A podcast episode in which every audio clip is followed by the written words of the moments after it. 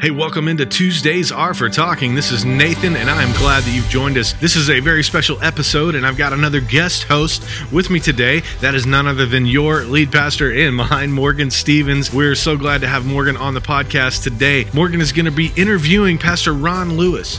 Ron leads Kings Park International Church in Durham, North Carolina, and also Every Nation Church in New York City, where they, of course, have been on the front lines of battling COVID, as well as many other crises that have affected the New York area. Ron has a ton of international ministry going on as well. I can't wait to get into the conversation and hear all about it. Here we go.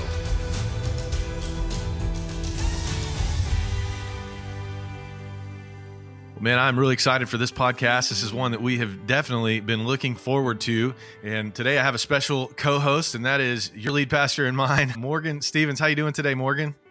Hi, everybody. Great to be with you, Nathan, and our audience today. Well, we are glad that you're here to, to help with the conversation and interview with Ron Lewis. And as you heard in the intro, Ron is a pastor of a couple of churches. He's got a real interesting story, and that's part of what we're going to talk about today. Ron, how are you, man? Thanks for joining us today. Man, I appreciate it. It's always good to be with my cool breeze friends from Austin, Texas. I wish there was a cool breeze outside right now. It's only been about 180 degrees every single day. So um, send send some cool breeze our way from New York City if you get a chance. We'd sure appreciate it. sure thing. Well, Ron, if you would just tell us a little bit more about yourself, your family, some some of the ministry that you're involved in. We'd just like to get to know you a little bit here. I appreciate that. Um, and it's great to be with my friend Morgan. We go back uh, for decades now, and I've always really marveled at, at who you are, Pastor Morgan, and your giftedness and your great family. I grew up in the South and was born in Atlanta. My father was, uh, it was in a Jewish family, very secular Jewish family, which means that we ate everything on the menu and then some. We were not kosher. We, yeah, we had a lot of ham and shrimp and all that kind of stuff as uh, secular Jews would would be. But we did check in with synagogue certainly on Passover and Hanukkah. So we Passover, Hanukkah only instead of the CEO traditional Christian model, uh, Christmas, Easter only.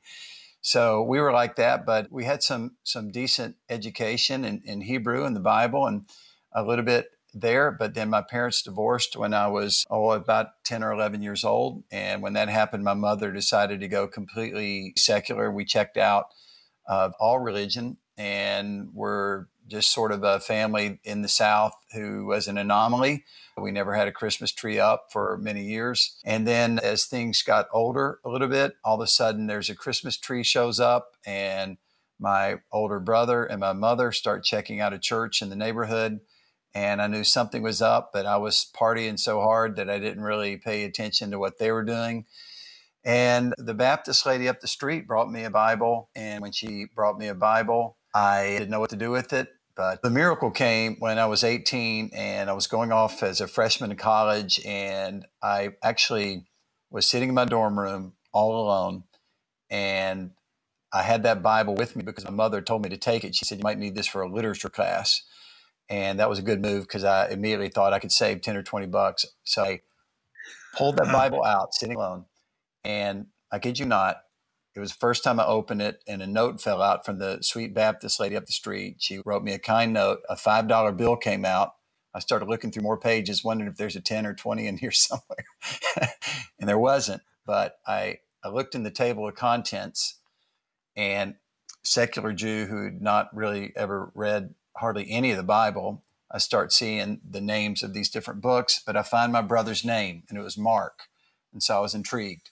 And I read the Gospel of Mark, and about seven or eight days later, it was like Jesus just walked in on that dorm room, saved me, and I gave my life fully to Him. And I believed that He was Messiah. I believed He was the Son of God.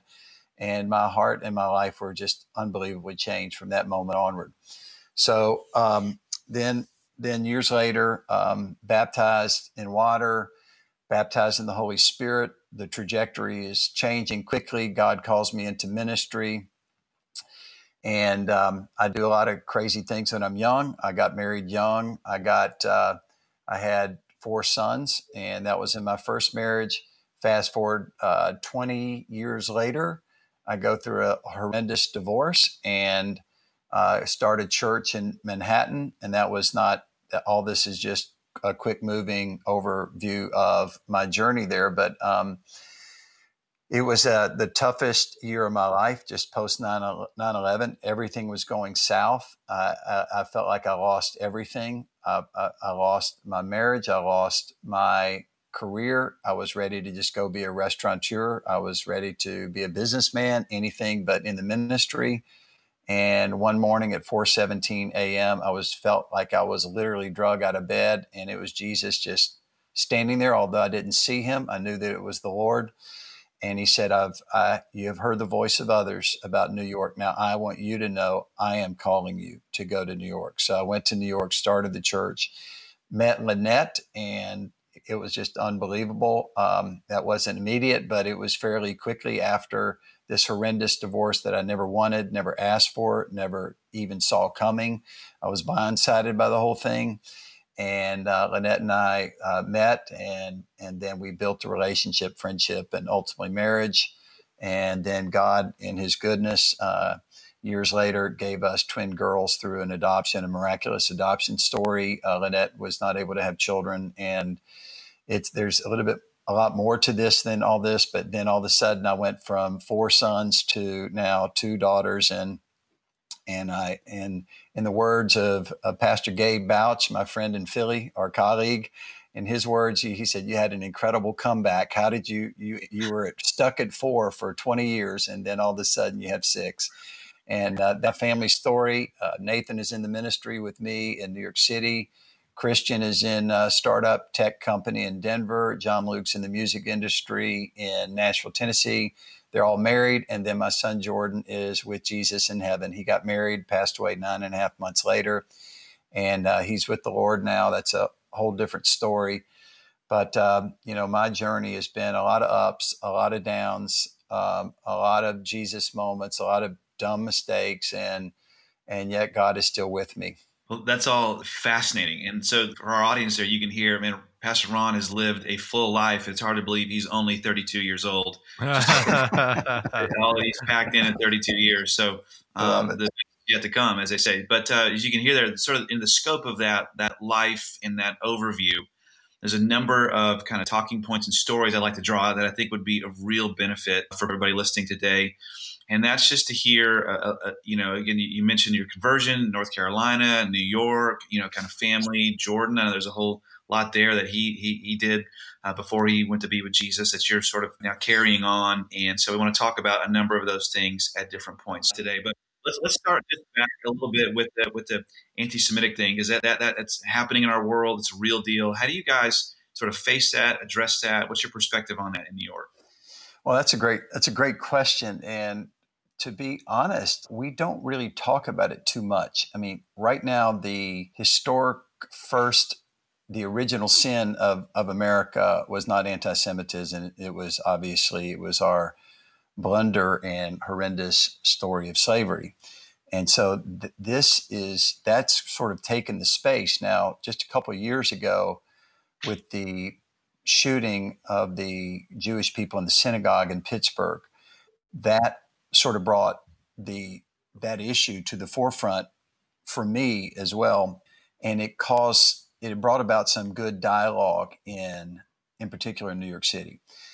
Now, my sense of being a Jew was was jaded because of the story that I just shared. I was sort of made to feel shameful about that being a Jew in the South would be the equivalent of being a minority. Now, it was a religious minority, not um, obviously uh, not a pigmentation minority, but but it being in New York has brought me to a closer realization of who I am and how I was raised and how I was brought up and my ethnicity, if you will, my religious ethnicity.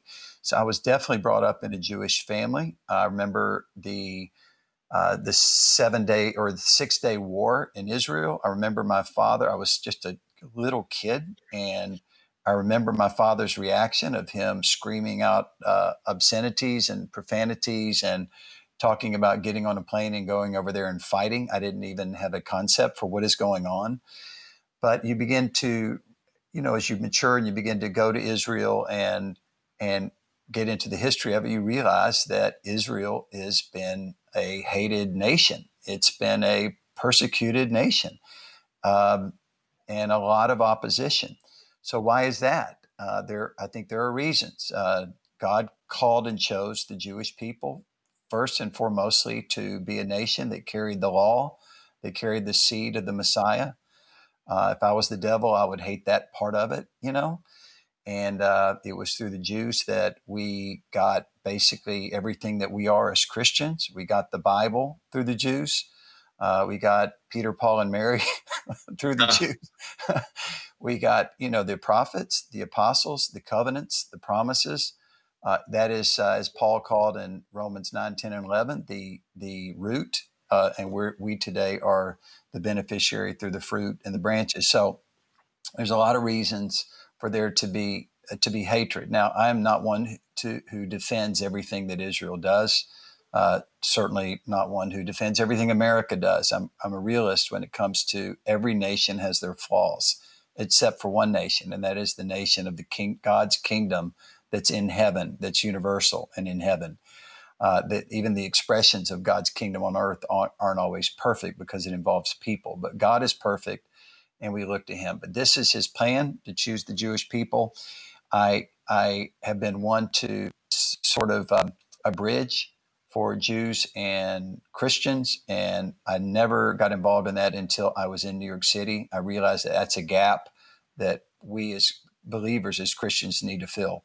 I remember the time that we invited a very famous uh, New York City businessman named George Blumenthal. He's had a seat on the New York Stock Exchange, like a in perpetuity. He's uh, a well loved businessman, and and he has this he has this thing for archaeology in Israel that basically proves that the Bible is the Word of God, that, that it's not a fairy tale story. There's an entire museum that is named after him, um, and it's all on the on the scrolls of Isaiah, the Dead Sea Scrolls, which are, is the greatest archaeological discovery in history. It's unbelievable that how it points to the reality, the uh, the the veracity of Scripture being the Word of God, that it's withstood time and test and wars and all this. The Word of God is still the Word of God, historically, archaeologically. So, um, my role in New York City is to be a bridge and to unite Christians for Israel, to let them know that in their journey, the Jews are not alone. And on our watch, never again will there be another Holocaust. So that's uh, a little bit, just a little bit of that and what it's been like for me amen to that. It's it's um, thank you for that. Uh, super insightful, and it is interesting to hear again how God God in sovereignty just sort of reconnected you with your roots that way. You know, uh, in New York City after all that time. Um, what what a, what a real gift. So thank you for being a bridge builder. Uh, doing that ministry of reconciliation. So let's flash flash forward a bit in your story, sort of a different talking point here now. Um, so you, I love the story. God meets you in your dorm room. You know, you came to Christ on university campus. Um, I came to Christ University campus, not in my dorm room, but in the, the A.D. Bruce Religion Chapel uh, on the University of Houston campus, right there in the third ward of Houston. And uh, God met me there. Same thing, too, just miraculous, divine power encounter, if you will. Um, and so, uh, so I love to hear about sort of your journey from that moment, like into again. How did you get into uh, really starting planning a multi-ethnic congregation? Obviously, uh, you have you're basically not just a parent of biological, you know, twins, uh, or human twins, but also sort of church twins. You got a multi-ethnic congregation there in, in Durham, North Carolina. Wow, what a in the South, and then of course one in New York City. Very different places, very different sort of political shapes as well. Um, so, how, so how did you first get into pastoring that multi-ethnic congregation, the Kings Park Church in in, in North Carolina? Sure. And Morgan, you and I have that in common. And it's something that has really, I think, led us to be kindred in spirit is that we both love the campus. We love students. We love campus ministry because that's where it proverbially went down for me was on the campus. It was UNC Chapel Hill. It was um, uh, just uh, right during the Michael Jordan era and everyone was flipping out over him and going crazy over him for all the right reasons.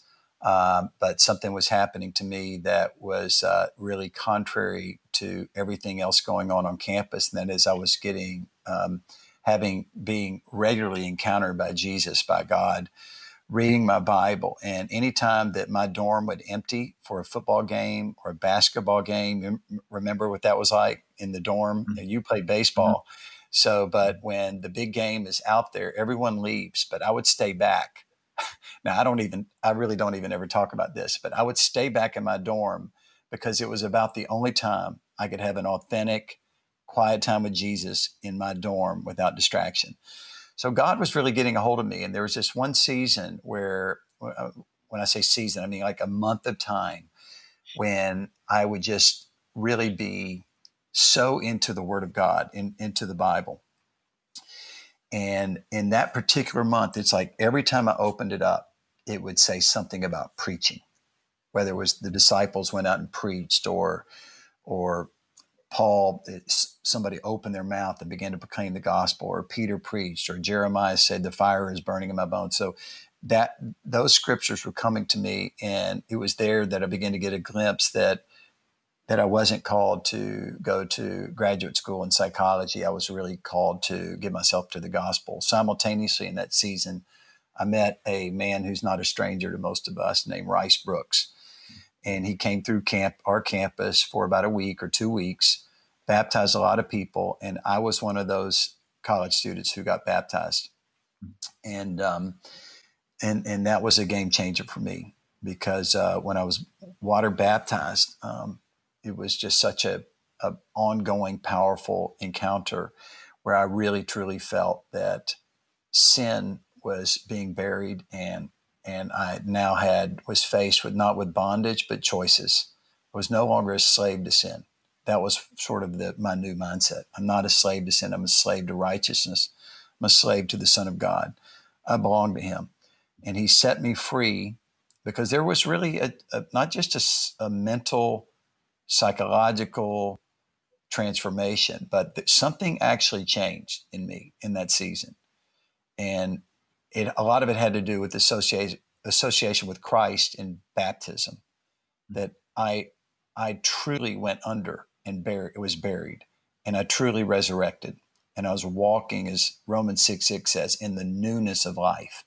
Mm. And I'm not even sure who's listening to this right now, but that might be your next step. Someone who's like, really pondering like where do i go from here mm. and it could be that water baptism is not a religious thing. It's not just something that if your parents uh, baptized you as a baby that was their choice not your choice. You had nothing to do with that. So i think that there is a choice in life and a choice to follow jesus. So that was my beginning of the ministry and it wasn't long thereafter that um, I started a Bible study in my dorm and it grew and it got out of the dorm room and it got into the basement where there was a large meeting area. And then next thing you know, that was sort of the launching, the beginning of uh, my ministry and very tied in with, um, with, in the early days with Pastor Rice.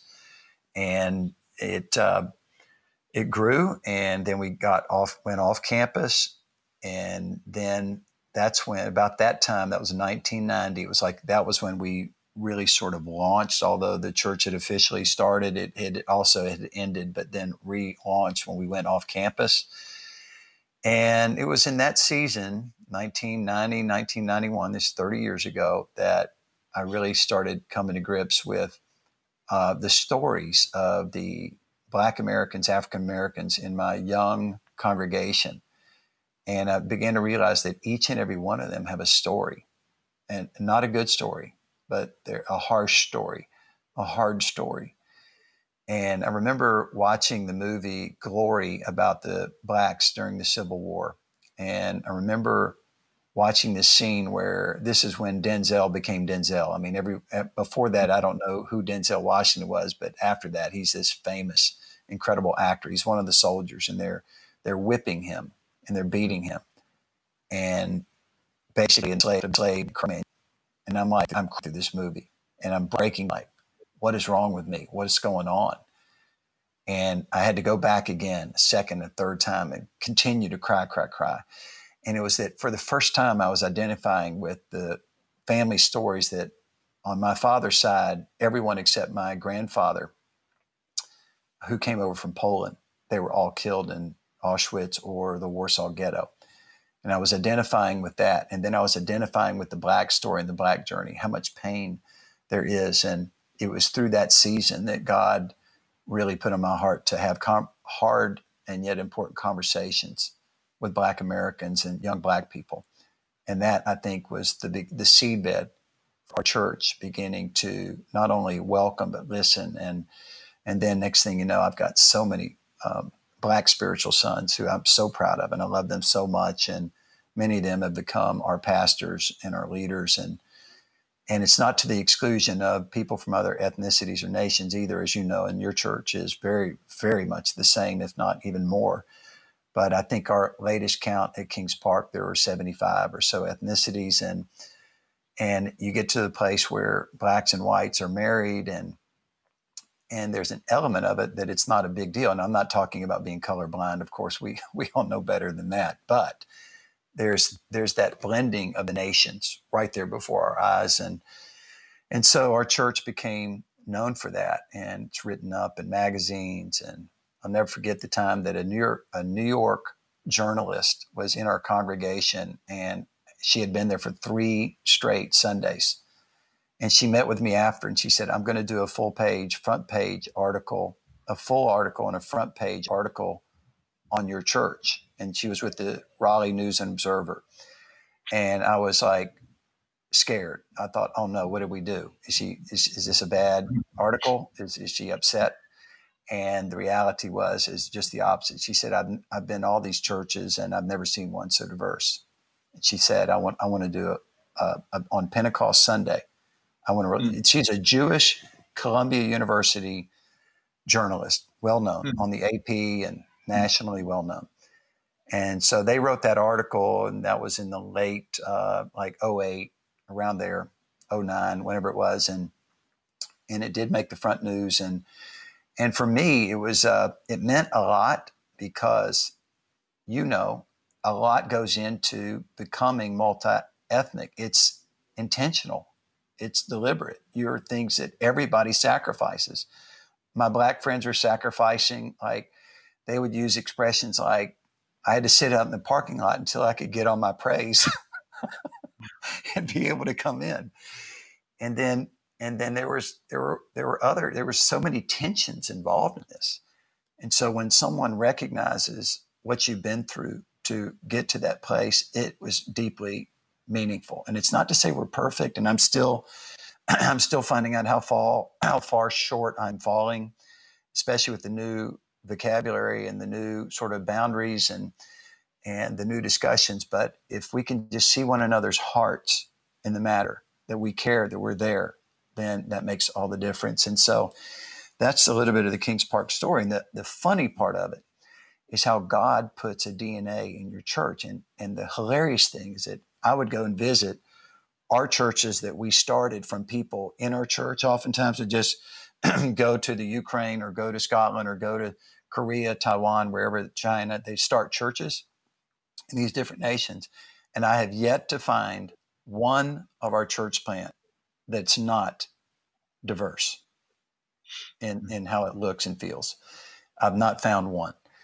They all are. And the New York City church is very much like that. It's it's a lot easier because it's New York and you're going to get that diversity. But when you go visit the churches in New York, they have a tendency towards either being Asian, white, or black. And that's the tendency. But there are many exceptions and great exceptions like Times Square Church and many other great churches in New York City. So that's that element of, of my journey, Pastor Morgan. Does that make any sense?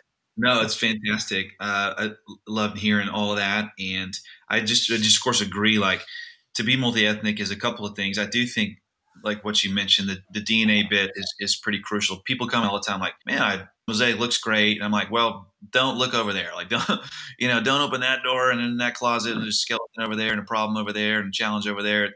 Sort of compare it to like a nice race car like the Ferrari. It looks all nice. And you got to get under the hood. And it's like, oh man, it's real messy and there's oil leaking and drippy stuff. And so um, it's a real, it's a challenge, you know, to, to relate and to keep on relating, which is, probably why Jesus tells us to love one another. But I'm just guessing. But I think the DNA bit is crucial because if you don't start out with that, it's really hard to change later on and to reconnect. And so, again, it's no surprise that the number of churches you plant around the world, they carry that DNA. Um, and again, it's just because I, you know, just quick for our audience, like this is a big deal for me. We, we teach, preach, talk this. it really begins in the heart of God, right? I mean, the God we serve is, yes. is of course, a teaching point, yes. inherently diverse. Father, Son, Spirit, one God. We're one God. We're we're one body of Christ. But there's many members, many parts, as Paul said. That's because we're reflecting at that level, in a, in a sort of universal spiritual sense, the the diversity of the Godhead, Father, Son, Spirit. So it's a big deal. So one God, we're one body, but we we ought to reflect where possible um, Kingdom University. So DNA bit's important. Uh, but then, of course, now now moving them back to you for a second. So you carry that into New York.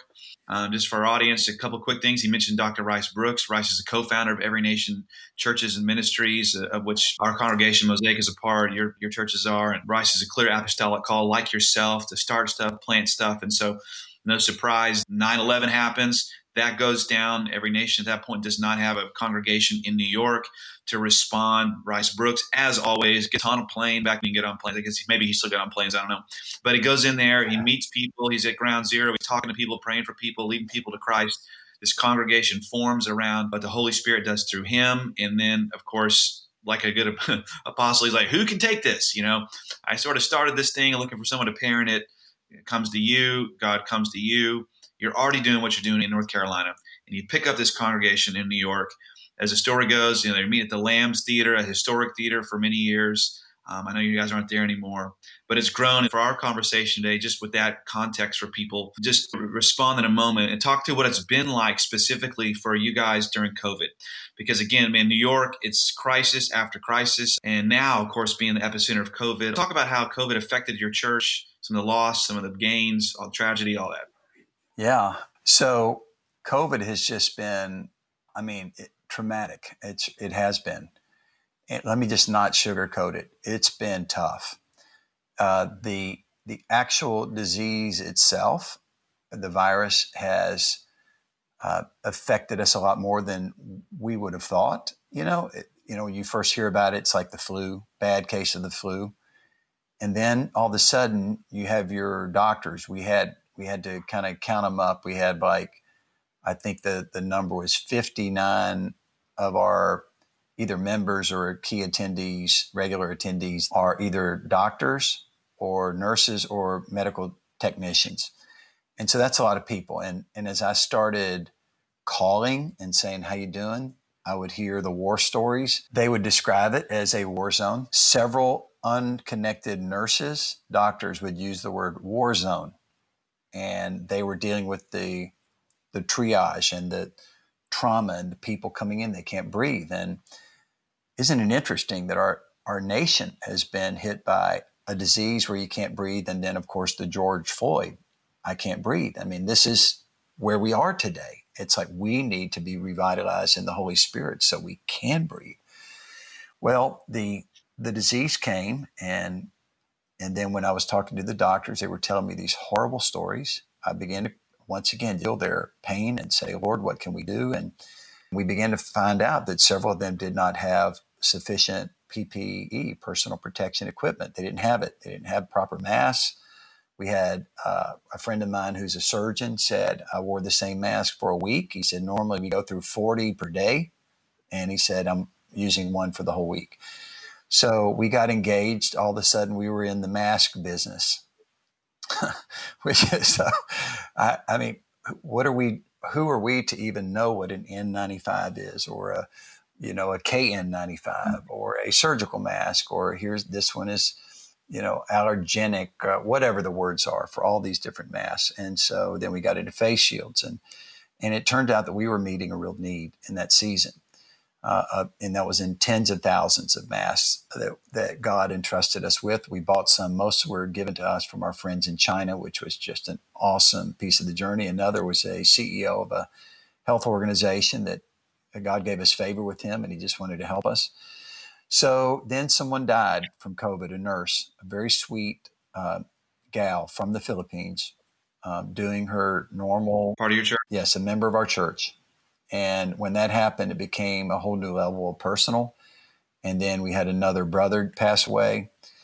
And then you're doing Zoom funerals. Now I, am just ticked off a Zoom funeral. I mean, this is still, I'm still, I've still not recovered from this. And Pastor Bruce and others could, you know, tell you their part of this, but it was just so, so tragic to have it happen this way, and then you can't even say goodbye to someone. And that's what the tens of thousands, hundreds of thousands have gone through. And so, New York, you're right, was epicenter uh, for a long time, and the very hospital where there was the first outbreak is um, we have people who work there. So it that took a while, and and then little did we know that we would move on to something else. But it's still going on, and I think we have a much better handle. Uh, one of our doctors told me just the other day that that at the worst point, every um, every ICU bed was full and overflowing, and now today it's dropped down like 99% or 98%, whatever the number is. So we're in a much better place. Obviously, there's been a lot of quarantining, but I think we've also found better ways to help people to survive, which is good. It's remarkable the turnaround there. Obviously, um, there's a there's been just a multifaceted, like you said, thing happening. I mean, multiple crises. It's it's at times hard to know like what God's up to. You know, I'm like, I'm, you don't want to be in the business of pronouncing the mind of God. You know, who knows the mind of God? His ways are higher than our ways, and all that. Um, but at the same time, it's you know when you also read the stories of God's intervention in history and nations, it's like, well, this is sound this is sounded familiar. God's doing something. He's up to something, and of course, Definitely. His plan is to is to recapture people's hearts. It's to um, it's for His glory to be revealed somehow. But man, there's a lot of pain points that people tend to have to go through go through first. Um, uh, and so your congregation certainly has experienced all of those. I guess I'll ask, how is your church doing now with with with all of it? Like, where, how would you describe sort of your, your moment here, if you're able to do that? Yeah, I and this is probably similar to a lot of churches in New York City. Um, we are we are dealing with our many losses, many losses, and I'm sure that's true in Austin, but being involved in Raleigh Durham. Raleigh Durham is is very is like nothing compared to what happened in New York City. Entire industries go out. So Broadway has been out for months now, and it's going to be out for another year. So imagine the broad Broadway industry shut down. So we have many people involved in their profession, their livelihood comes from Broadway. Then you have all of the tourism shut down. Then you have the athletic uh, situation and, and events. All of our event planners unemployed. So you start working through various industries and you get a sense like 20 to 25%, maybe more, uh, people in our church have lost their jobs. How they're making it, I know some stories have been really supernatural and miraculous. God is in the provision business. He provides for his people and those who have faith. And that does happen. Others have just been going through it. My wife, Lynette, is a, a corporate speaker in large settings. Uh, a week um, after the worst part hit, she was scheduled, slated to be speaking for a keynote slot at Gateway Women's Conference, their annual women's conference with thousands of women. And that was gone, all of her speaking engagement, corporate, church, whatever, every one of them gone. So she lost her livelihood. Our family took a took a hit there. So we, in which the, the privilege of that, I don't like that at all, but the privilege of it is we get to identify with so many other people. So we know what that feels like, and we know the adjustments that we've had to make to make ends meet. So losses is the key word. Uh, we we've lost being able to connect with each other, to hug, to greet one another, as Paul said, with a with a holy kiss. Um, not that we practice that a whole lot occasionally, but um, it kind of it kind of I, I let it happen to me before I make it happen. Let's put it that way. so I don't mind it, but it's not my thing. I didn't grow up that way, but most New Yorkers did. That's that's big in the Italian community, and I, I have Italian men. They're just so so loving and affectionate. But you know, these are losses. There's mental yeah. health issues like going through the roof right now. And I can't even imagine the families that have single parents in New York City, in the Bronx, and in the boroughs, and places where there are not a lot of options. It's breaking our hearts, and we're going through it, and as everybody in the nation is. But on the flip side of it, people are meeting Jesus. We've had entire households meet Jesus. We have one of our staff ladies. Uh, she is focused completely on Queens and reaching Muslims only. She's a born again Muslim and had five in this COVID season, five Muslims come to Christ and be baptized. Love it. COVID, like so many things, uh, it uncorks things. Our need for more, our desire for better. It's like we live in a world that where it's not good anymore. We're not eating at the finest restaurants. We're not going to the Broadway shows. We're not shopping at Saks Fifth Avenue. We're just getting miserable. We're home and getting miserable and realizing that what we have doesn't really work. And so people are awakening to the gospel. And it's a great time to share Jesus. Jesus said these words, and it resonates so strongly with me to his disciples. Don't say it's four months and then the harvest. The harvest, look, open your eyes, see, the harvest is among us right now. And I'm watching key people on our team and in our churches lead people to Jesus that who would have never come to Christ had it not been for this disaster that we're all dealing with today. So I'm not in favor of the disaster. I don't think God's the creator of this disaster, but he's certainly using it. That's well put, and thank you for that that honest look into your church. I mean, and that's just that's life on earth, isn't it? I mean, there's loss, um, and then there's hope, and I think that you know we we do that's that's a church that's incarnated, you know, into its community. I mean, Jesus experiences loss. Um, he loses his father in a young age. He loses his disciple. He's lost, but then there's hope. Um, and you know, you don't always get to pick how much loss, and you don't get to always choose how much hope, but they're they're both mixed in there. Um, so true. What is it? I'm going to try to take a stab at it. Oh, this old William Blake poem come back to mind, like joy and, and woe are woven fine. Um, I think it's glory of the heart divine, something like that, basically like that, recognizing that joy and woe are interwoven, um, even in the Christian experience. And I think um, certainly people on the underside of power, and people of color, um, they know they know a lot about that. And uh, yeah. sometimes folks who are on top and you know and life goes good, you don't always you don't always get that. And so the Bible rings hollow. It's shallow. It seems trite. Um, and like again, I'm a little bit. I'm preaching this Sunday. Of course, our audience will hear it in, in retrospect, but um, you know, when Jesus says love one another, that sounds real nice. Like it's a Hallmark card. It's all man bumper stickery warm, and what you. It's a Sunday school lesson until now. And then it's like, holy cow, that just went from Hallmark card to like impossible. You want me to do what? Um, and, and it's, but it's, right. it's, it's, it's a crisis that makes that you realize like the, the, the Christian faith is is uh, robust.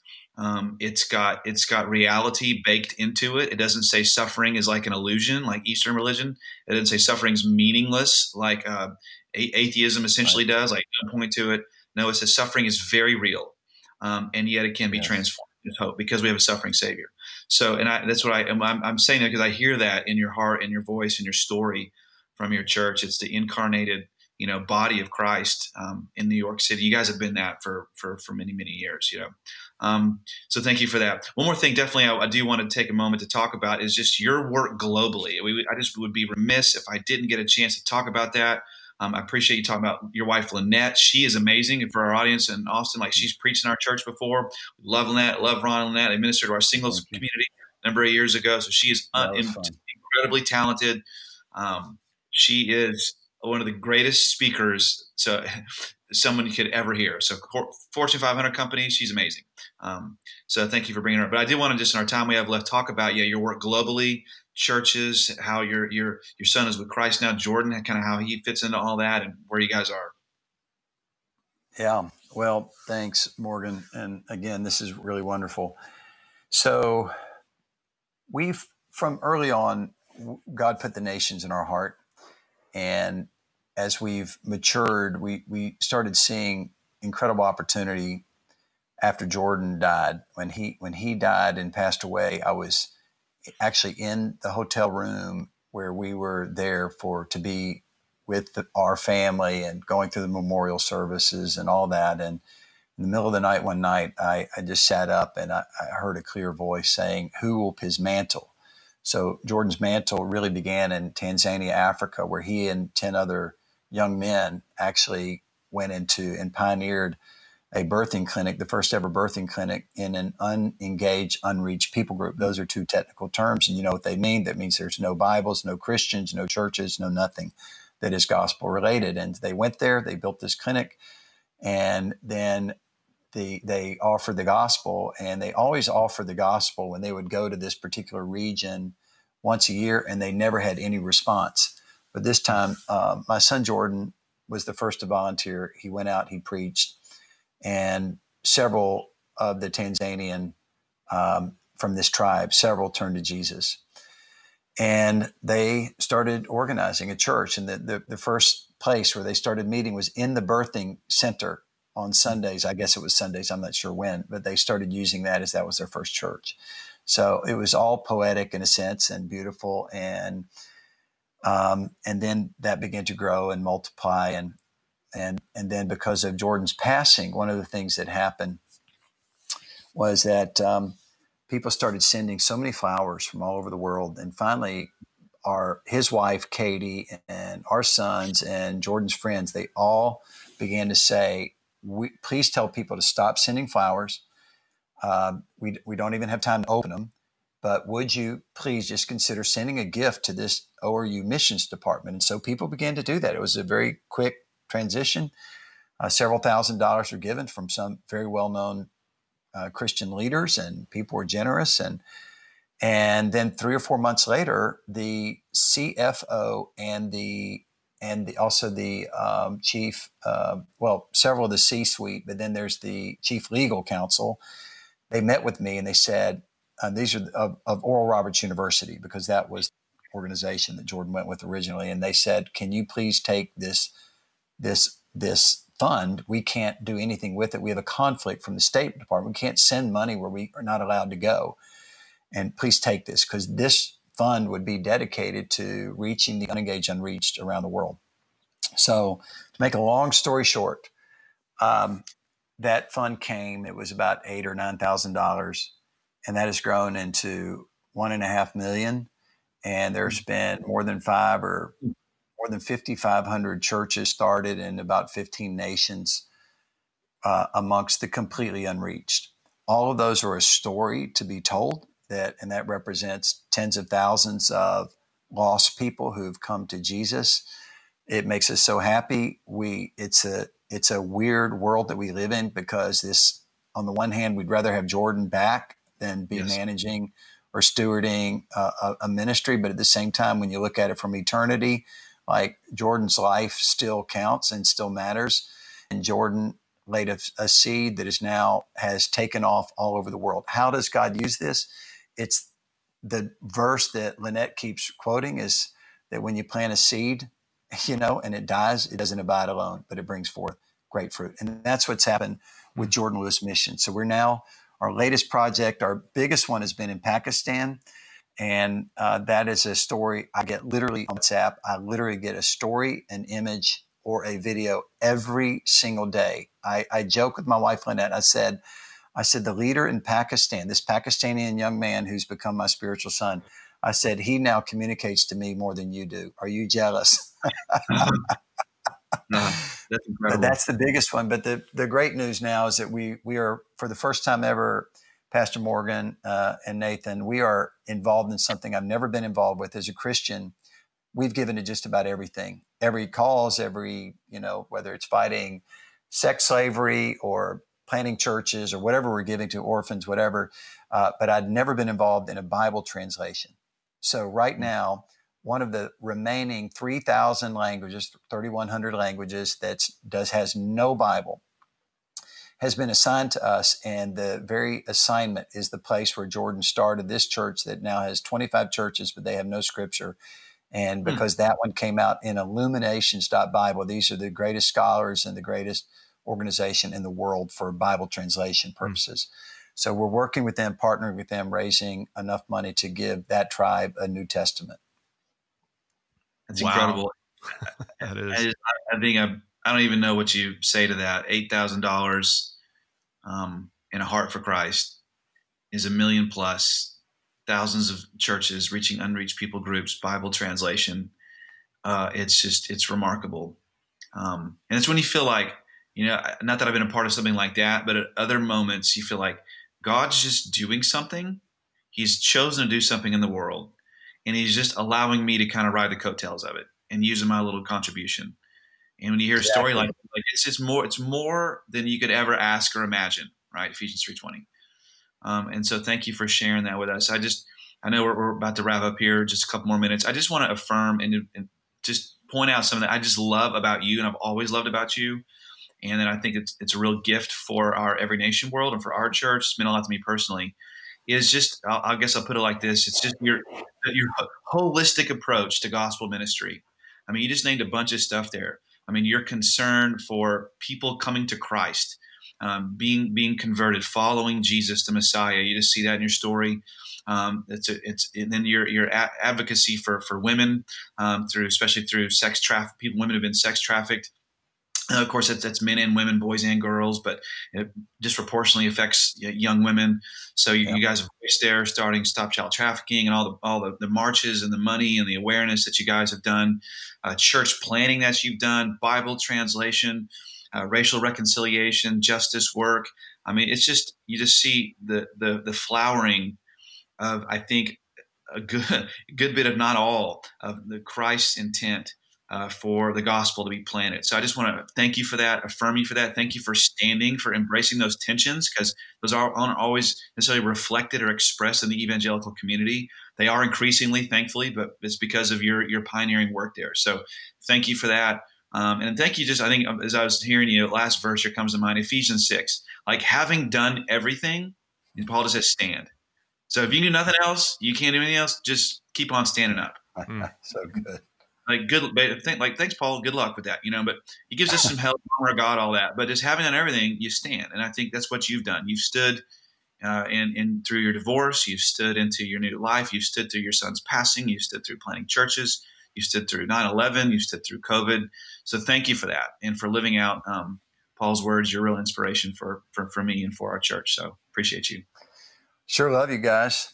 You guys are great people great church. You have one of the most outstanding wives on the planet, and um, she's a funny woman and a great author too. And I remember when Lynette was reading her book, she would just sit there, and, and Lynette's not. She will read a lot, but she doesn't get really excited about most of the books she reads, and she has to read a lot for you know signing off and endorsing and whatever. But she was reading Carrie's book, and she was just flipping out and would read passages and tell me stories. So you guys have made an impact Thank you. As well. I'm honored to know you and stand with you, my brother. Thank you. Likewise. Thank you, Pastor Ron.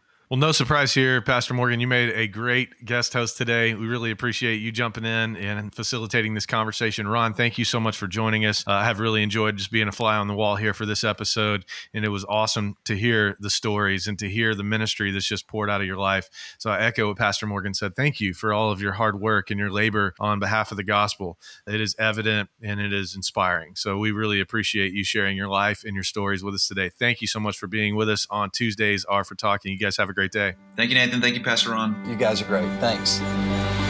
Thanks for joining us for this week's episode of Tuesdays Are for Talking. For more information about how to get and stay connected to us, head over to mosaicchurchaustin.com and be sure to follow us on Instagram, Facebook, and Twitter. We hope you'll make plans to join us next week.